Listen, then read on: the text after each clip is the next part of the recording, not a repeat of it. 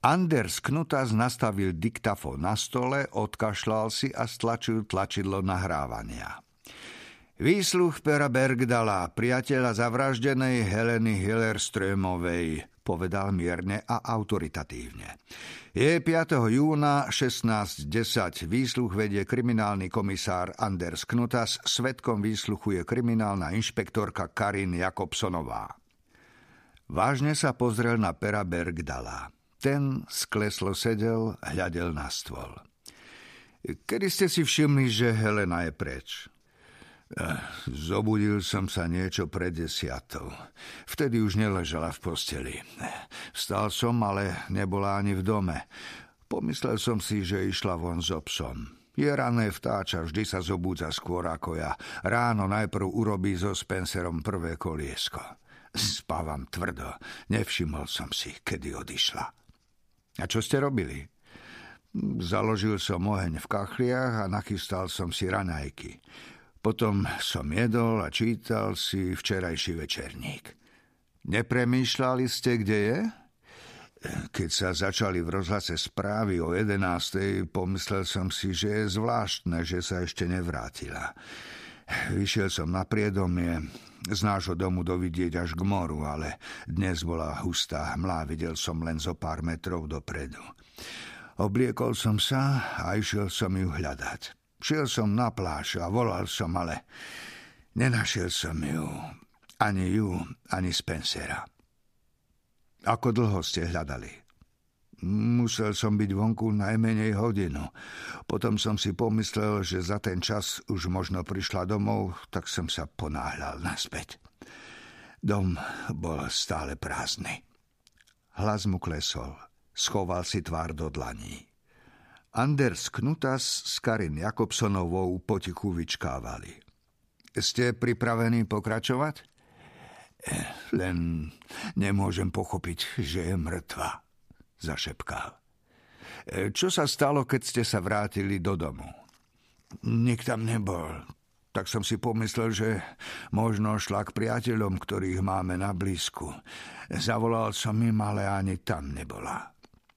Mm, kto je to? Volajú sa Larsonovci. Ona sa volá Eva a jej muž Richard. Eva je Helenina priateľka z detstva. Bývajú celý rok v dome nedaleko nášho. Nevedeli ste, kam mohla ísť? Nie. Kto zdvihol? Eva. Bol doma aj jej muž? Nie, majú statok, takže bol vonku a pracoval. Per Bergdal si zapálil ešte jednu cigaretu, zakašľal, potiahol si. Čo ste robili potom? Ľahol som si a premýšľal som, kam mohla ísť. Potom som si pomyslel, že mohla spadnúť, udrieť sa a nemohla vstať. Tak som znova išiel von a hľadal som ju. Kde? Na pláži. Mla trochu zredla. V piesku som videl jej stopy. Hľadal som aj v lese, ale nenašiel som ju. Tak som šiel domov. Tvár sa mu zošúverila.